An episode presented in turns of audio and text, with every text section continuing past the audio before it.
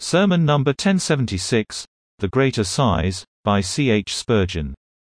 For we must all appear before the judgment seat of Christ, that everyone may receive the things done in his body, according to that he has done, whether it is good or bad. Second Corinthians five verse ten.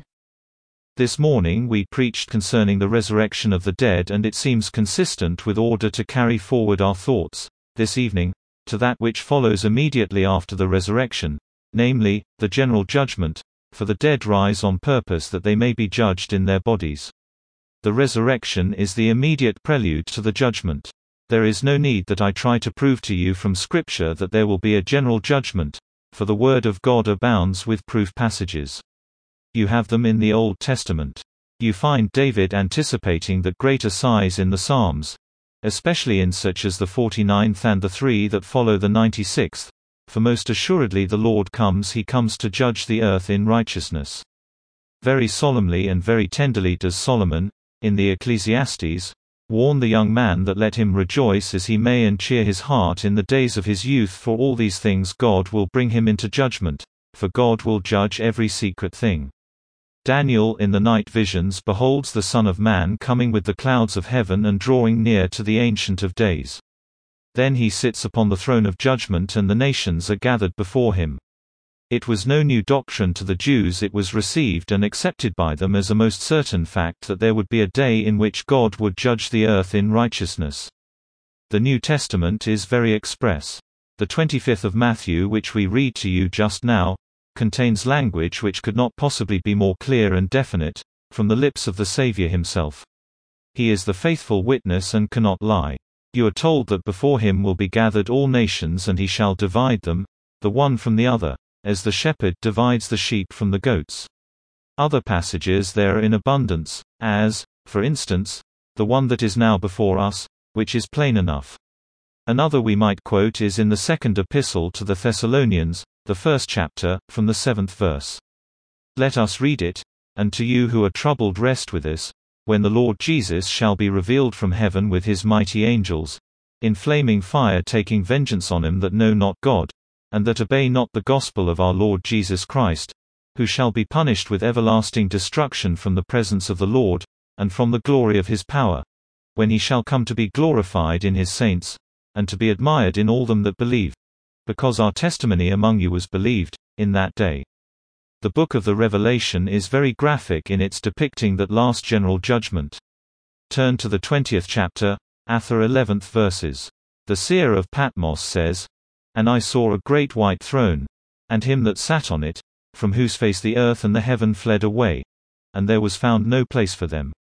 And I saw the dead, small and great, stand before God, and the books were opened, and another book was opened, which is the book of life, and the dead were judged out of those things which were written in the books, according to their works." Time would fail me to refer you to all the Scriptures. It is asserted over and over again by the Holy Spirit, whose word is truth, that there will be a judgment of the quick and of the dead.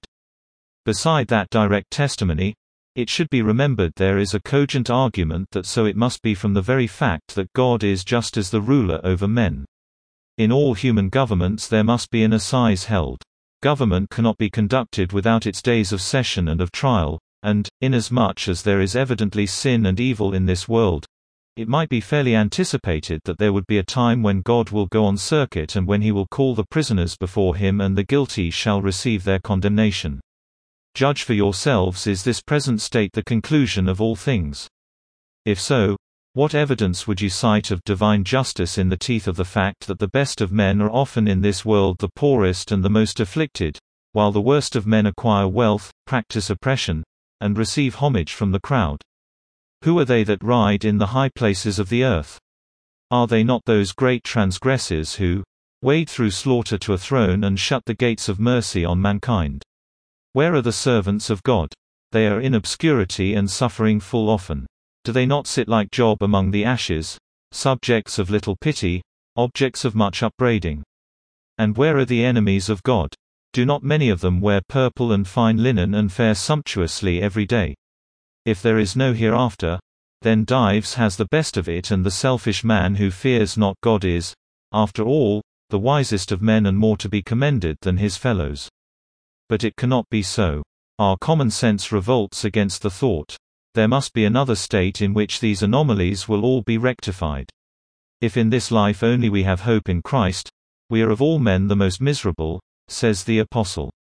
The best of men were driven to the worst of straits in those persecuting times for being God's servants. What do you say, then? Finis coronat opus, the end crowns the work. That cannot be the final issue of life, or justice itself were frustrated. There must be a restitution for those who suffer unjustly, there must be a punishment for the wicked and the oppressor. Not only may this be affirmed from a general sense of justice, but there is in the conscience of most men, if not of all, an assent to this fact. As an old Puritan says, God holds a petty session in every man's conscience, which is the earnest of the assize which he will hold by and by, for almost all men judge themselves, and their conscience knows this to be wrong and that to be right. I say, almost all, for there seems to be in this generation a race of men who have so stultified their conscience that the spark appears to have gone out, and they put bitter for sweet and sweet for bitter. The lie they seem to approve, but the truth they do not recognize. But let conscience alone, and do not stupefy her, and you shall find her bearing witness that there is a judge of all the earth who must do right. Now this is peculiarly the case when conscience is allowed full play. Men who are busy about their work or entertained with their pleasures often keep their consciences quiet. As John Bunyan puts it, they shut up Mister Conscience. They blind his windows. They barricade his doors, and as for the great bell on the top of the house which the old gentleman was apt to ring, they cut the rope of it so that he cannot get at it, for they do not wish him to disturb the town of Mansoul. But when death comes, it often happens that Mister Conscience escapes from his prison, and then, I assure you, he will make such a din that there is not a sleeping head in all Mansoul. He will cry out and avenge himself for his constrained silence, and make the man know that there is a something within him not quite dead which cries out, still, for justice, and that sin cannot go unpunished. There must be a judgment, then. Scripture asserts it, that should be enough, but by way of collateral evidence the natural order of things requires it, and conscience attests it. Now we come to consider what our text says about the judgment. I pray you, brothers and sisters, if I should speak coldly tonight on this momentous truth of God, or fail to excite your attention and stir your deepest emotions, forgive me. And may God forgive me, for I shall have good reason to ask God's forgiveness, seeing that if ever a topic should arouse the preacher to a zeal for the honor of his Lord and for the welfare of his fellow creatures, and so make him doubly in earnest, it is this. But then, permit me to say that if ever there was a theme quite independent of the speaker, which on its own account, alone, should command your thoughtfulness, it is that which I now bring before you. I feel no need of oratory or of well-selected speech. The bare mention of the fact that such a judgment is impending and will before long occur might well hold you in breathless silence, still the very throbbing of your pulse, and choke the utterance of my lips. The certainty of it, the reality of it, the terrors that accompany it, the impossibility of escaping from it, all appeal to us now and demand our vigilance. I ask you now, who is it, O R W H O are they that will have to appear before the throne of judgment? The answer is plain. It admits of no exemption. We must all appear before the judgment seat of Christ. This is very decisive if there were no other text. We must all appear, that is to say, every one of the human race. We must all appear. And that the godly will not be exempted from this appearance is very clear. For the apostle here is speaking to Christians. He says, we walk by faith, not by sight. We are confident, we labor, and so on. And then he puts it, we must all appear. So that, beyond all others, it is certain that all Christians must appear there. The text is quite conclusive upon that point. And if we had not that text, we have the passage in Matthew which we have read, in which the sheep are summoned there as certainly as are the goats. And we have the passage in Revelation where all the dead are judged according to the things which are written in the books. They are all there, and if the objection should be raised, we thought that the sins of the righteous, being pardoned and forever blotted out, they could never come into judgment, we have only to remind you, beloved, that if they are so pardoned and blotted out, as they undoubtedly are, the righteous have no reason to fear coming into judgment. They are the persons who covet the judgment and will be able to stand there to receive a public acquittal from the mouth of the great judge. Who, among us, wishes, as it were, to be smuggled into heaven unlawfully? Who desires to have it said by the damned in hell, "You were never tried, or else you might have been condemned as we were"? No, brothers and sisters, we have a hope that we can stand the trial. The way of righteousness by Christ Jesus enables us to submit ourselves to the most tremendous tests which even that burning day can bring forth. We are not afraid to be put into the balances. We even desire that day when our faith in Jesus Christ is strong and firm. For we say, "Who is he that condemns?" We can challenge the day of judgment. Who is he that shall lay anything to our charge in that day, or at any other, since Christ has died and has risen again? It is necessary that the righteous should be there, that there may not be any partiality in the matter whatever, that the thing may be all clear and straight, and that the rewards of the righteous may be seen to be, though of grace, yet without any violation of the most rigorous justice. Dear brethren, what a day it will be for the righteous! For some of them were perhaps some here present are lying under some very terrible accusation of which they are perfectly guiltless. All will be cleared up, then, and that will be one great blessing of that day. There will be a resurrection of reputations as well as of bodies. Men call the righteous fools, then shall they shine forth as the sun in the kingdom of their Father. They hounded him to death as not being fit to live. In early ages they laid to the Christians charges of the most terrible character, which I should count it shame to mention. But then they will all be clear, and those of whom the world was not worthy, who were driven and hunted about and made to dwell in the caves of the earth, they shall come forth as worthy ones, and the world shall know her true aristocracy, earth shall own her true nobility. The men whose names she cast out as evil shall, then, be held in great repute, for they shall stand out clear and transparent without spot or blemish.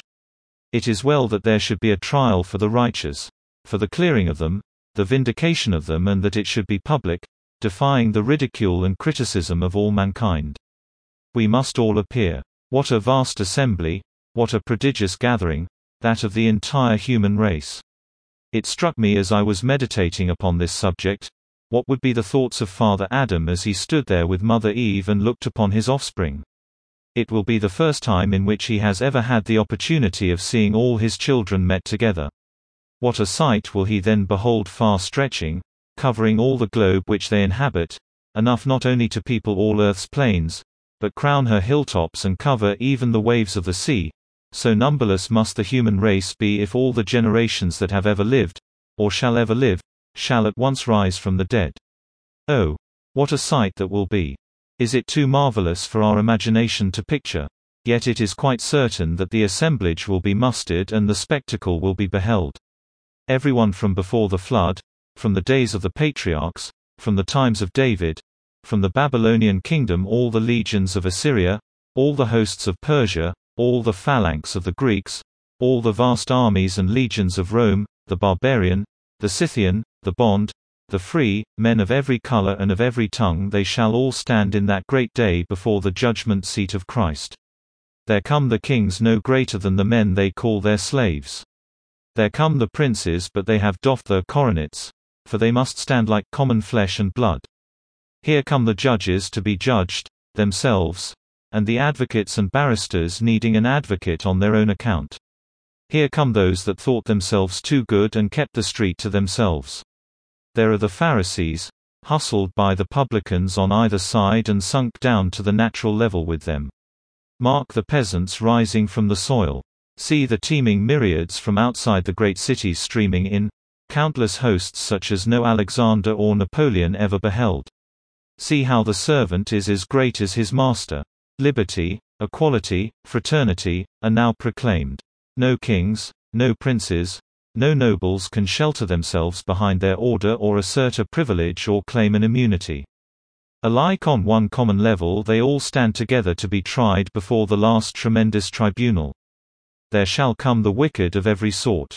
Proud Pharaoh shall be there, Sennacherib the haughty, Herod, who would have slain the young child, Judas, who betrayed his master, Demas, that sold him for gold, and Pilate, who would gladly have washed his hands in innocence. There shall come the long list of infallibles, the whole line of popes, to receive their damnation at the Almighty's hands. And the priests that trod upon the necks of nations, and the tyrants that used the priests as their tools, they shall come to receive the thunderbolts of God, which they so richly deserve. Oh, what a scene it will be! These little companies which look to us so large when they are gathered together beneath this roof, how do they shrink into the drop of a bucket as compared with the ocean of life that shall swell around the throne at the last great judgment day? They shall all be there. Now, the most important thought connected with this, to me, is that I shall be there. To you young men, that you will be there. To you, you aged of every sort, that you, in propria persona each one shall be there. Are you rich? Your dainty dress shall be put off. Are you poor? Your rags shall not exempt you from attendance at that court. None shall say, I am too obscure. You must come up from that hiding place. None shall say, I am too public. You must come down from that pedestal. Everyone must be there. Note the word, we. We must all appear. And still further note the word, appear. We must all appear. No disguise will be possible. You cannot come there dressed in masquerade of profession or attired in robes of state. We must appear, we must be seen through, must be displayed, must be revealed. Off will come your garments, and your spirit will be judged of God, not after appearance, but according to the inward heart. Oh, what a day that will be, when every man shall see himself, and every man shall see his fellow, and the eyes of angels and the eyes of devils and the eyes of God upon the throne shall see us through and through. Let these thoughts dwell upon your minds while you take this for the answer to our first inquiry: who is to be judged? Our second question is, who will be the judge? We must all appear before the judgment seat of Christ. That Christ should be appointed judge of all mankind is most proper and fitting. Our British law ordains that a man shall be tried by his peers, and there is justice in the statute. Now the Lord God will judge men, but at the same time it will be in the person of Jesus Christ the man. Men shall be judged by a man. He that was once judged by men shall judge men. Jesus knows what man should be. He has been under the law himself in deep humility. He can hold the scales of justice evenly, for he has stood in man's place and bore and braved man's temptations. He therefore is the most fit judge that could be selected.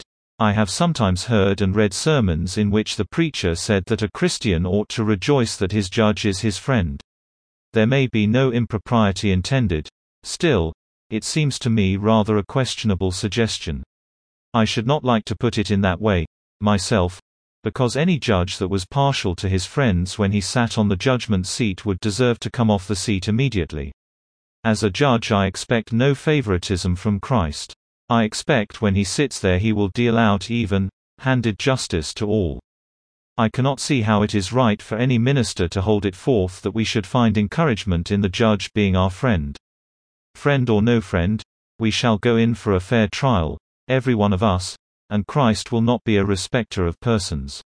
Of him whom God has appointed to judge the world, it shall not be said, when the assize is over, that he winked at the crimes of some and extenuated them, while he searched out the faults of others and convicted them. He will be fair and upright throughout. He is our friend, I grant you, and he will be our friend and Savior forever. But, as a judge, we must keep to the thought and believe and maintain it that he will be impartial to all the sons of men. You will have a fair trial. He that will judge you will not take sides against you. We have sometimes thought that men have been shielded from the punishment they deserved because they were of a certain clerical profession or because they occupied a certain official position. A poor laborer who kills his wife shall be hanged, but when another man of superior station does the same deed of violence and stains his hands with the blood of her whom he had vowed to love and cherish, the capital sentence shall not be executed upon him. Everywhere we see in the world that with the best intentions justice somehow or other does squint a little. Even in this country there is just the slightest possible turning of the scale, and God grant that may be cured before long. I do not think it is intentional, and I hope the nation will not long have to complain about it. There ought to be the same justice for the poorest beggar that crawls into a casual ward as for his lordship that owns the broadest acres in all England. Before the law, at least, all men ought to stand equal. So shall it be with the judge of all the earth. Fiat justitia, ruit coelum. Christ will by all means hold the scales even. You shall have a fair trial and a full trial, too. There shall be no concealment of anything in your favor and no keeping back of anything against you. No witnesses shall be borne across the sea to keep them out of the way. They shall all be there, and all testimony shall be there, and all that is needed to condemn or to acquit shall be produced in full court at that trial, and therefore it will be a final trial. From that court there will be no appeal. If Christ says, "Cursed, cursed must they be forever." If Christ says, "Blessed, blessed shall they be forever." Well, this is what we have to expect, then, to stand before the throne of the Man, Christ Jesus the Son of God, and there to be judged. Now the third point is, what will be the rule of judgment? The text says, that everyone may receive the things done in his body, according to that he has done, whether it is good or bad. Then it would appear that our actions will be taken in evidence at the last. Not our profession, not our boasts, but our actions will be taken in evidence at the last, and every man shall receive according to what he has done in the body. That implies that everything done by us in this body will be known. It is all recorded, it will be all brought to light. Therefore, in that day every secret sin will be published. What was done in the chamber, what was hidden by the darkness, shall be published, as upon the housetop every secret thing. With great care you have concealed it, most dexterously you have covered it up, but it shall be brought out to your own astonishment to form a part of your judgment. There, hypocritical actions as well as secret sins will be laid bare. The Pharisee who devoured the widow's house and made a long prayer will find that widow's house brought against him and the long prayer, too, for the long prayer will then be understood as having been a long lie against God from beginning to end. Oh, how fine we can make some things look with the aid of paint and varnish and gilt! But at the last day off will come the varnish and veneer, and the true metal, the real substance will then be seen. When it is said that everything that is done in the body will be brought up as evidence against us or for us, remember this includes every omission as well as every commission, for that which is not done that ought to have been done is as greatly sinful as the doing of that which ought not to be done. Did you not notice, when we were reading that twenty-fifth chapter of Matthew, how those on the left hand were condemned, not for what they did, but for what they did not do? I was hungry and you gave me no meat. I was thirsty and you gave me no drink. Where would some of you stand, according to this rule, who have lived in neglect of holiness, and neglect of faith, and neglect of repentance before all your days? Think, I pray you. Recollect, too, that all our words will be brought up. For every idle word that man shall speak he will have to give an account. And all our thoughts, too, for these lie at the bottom of our actions and give the true color to them, good or bad. Our motives, our sins of the heart, especially our hatred of Christ, our neglect of the gospel, our unbelief, all of these shall be read aloud and published unreservedly. Well, says one, who, then, can be saved? Ah, indeed, who then can be saved? Let me tell you who. There will come forward those who have believed in Jesus, and albeit they have many sins to which they might well plead guilty, they will be able to say, "Great God, you did provide for us a substitute, and you did say that if we would accept him he should be a substitute for us and take our sins upon himself. And by your grace we did accept him, and our sins were laid on him, and we have now no sins, they have been transferred from us to the great Saviour, substitute and sacrifice." And in that day there will be none who can put in an objection to that plea. It will hold good, for God has said, "Whoever believes on Christ Jesus shall never be condemned." Then will the actions of the righteous, the gracious actions, be brought forth to prove that they had faith. For that faith which never evidences itself by good works is a dead faith, and a faith that will never save a soul. Now, if the dying thief were brought up, he would say, "My sins were laid on Jesus." Yes, but how about your good works? You must have some evidence of your faith, Satan might reply. Then would the recording angel say, "The dying thief said to his fellow thief who was dying with him, 'Why are you railing?' In his last moments he did what he could, he rebuked the thief that was dying with him and made a good confession of his Lord." There was the evidence of the sincerity of his faith. Dear hearer, will there be any evidence of the sincerity of your faith? If your faith has no evidence before the Lord, What will you do? Suppose you thought you had a faith and went on drinking. Suppose you did as I know some have done here, go straight from this place into the public house. Or suppose you joined the Christian church and remained a drunk. Yes, and women have done that also as well as men. Suppose you professed to have faith in Christ and yet cheated in your weights and measures and common dealings. Do you think that God will never require these things at your hands? Oh, sirs, if you are no better than other men in your conduct, you are no better than other men in your character, and you will stand no better than other men on the judgment day. If your actions are not superior to theirs, you may profess what you will about your faith, but you are deceived, and as deceivers, you will be discovered at the last great day. If grace does not make us differ from other men, it is not the divine grace which God gives his elect. We are not perfect, but all God's saints keep their eyes on the great standard of perfection, and with strong desire, aim to walk worthy of their high calling of God and to bring forth works which prove that they love God. And if we have not these signs following faith, or if they are not put in as evidence for us at the last great day, we shall not be able to prove our faith. Oh, you who have no faith in Christ, no faith in Jesus the substitute, that terrible negative, that treacherous unbelief of yours will be a condemning sin against you. It will be proof positive that you hated God, for a man must hate God, indeed, who will spurn his counsels, give no heed to his reproof, scorn his grace, and dare the vengeance of him who points out the way of escape and the path that leads to life. He that will not be saved by God's mercy proves that he hates the God of mercy. If God gives his own Son to die and men will not trust in his Son, will not have him as their Saviour, that one sin, if they had no other, would at once prove that they were enemies of God and black at heart. But if your faith is in Jesus, if you love Jesus, if your heart goes out to Jesus, if your life is influenced by Jesus, if you make him your example as well as your Saviour, there will be evidence. You cannot see it, but there will be evidence in your favour. For notice those gracious things, when the evidence was brought, and Christ said, I was hungry and you gave me meat, thirsty and you gave me drink. They said, O Lord, we never knew this.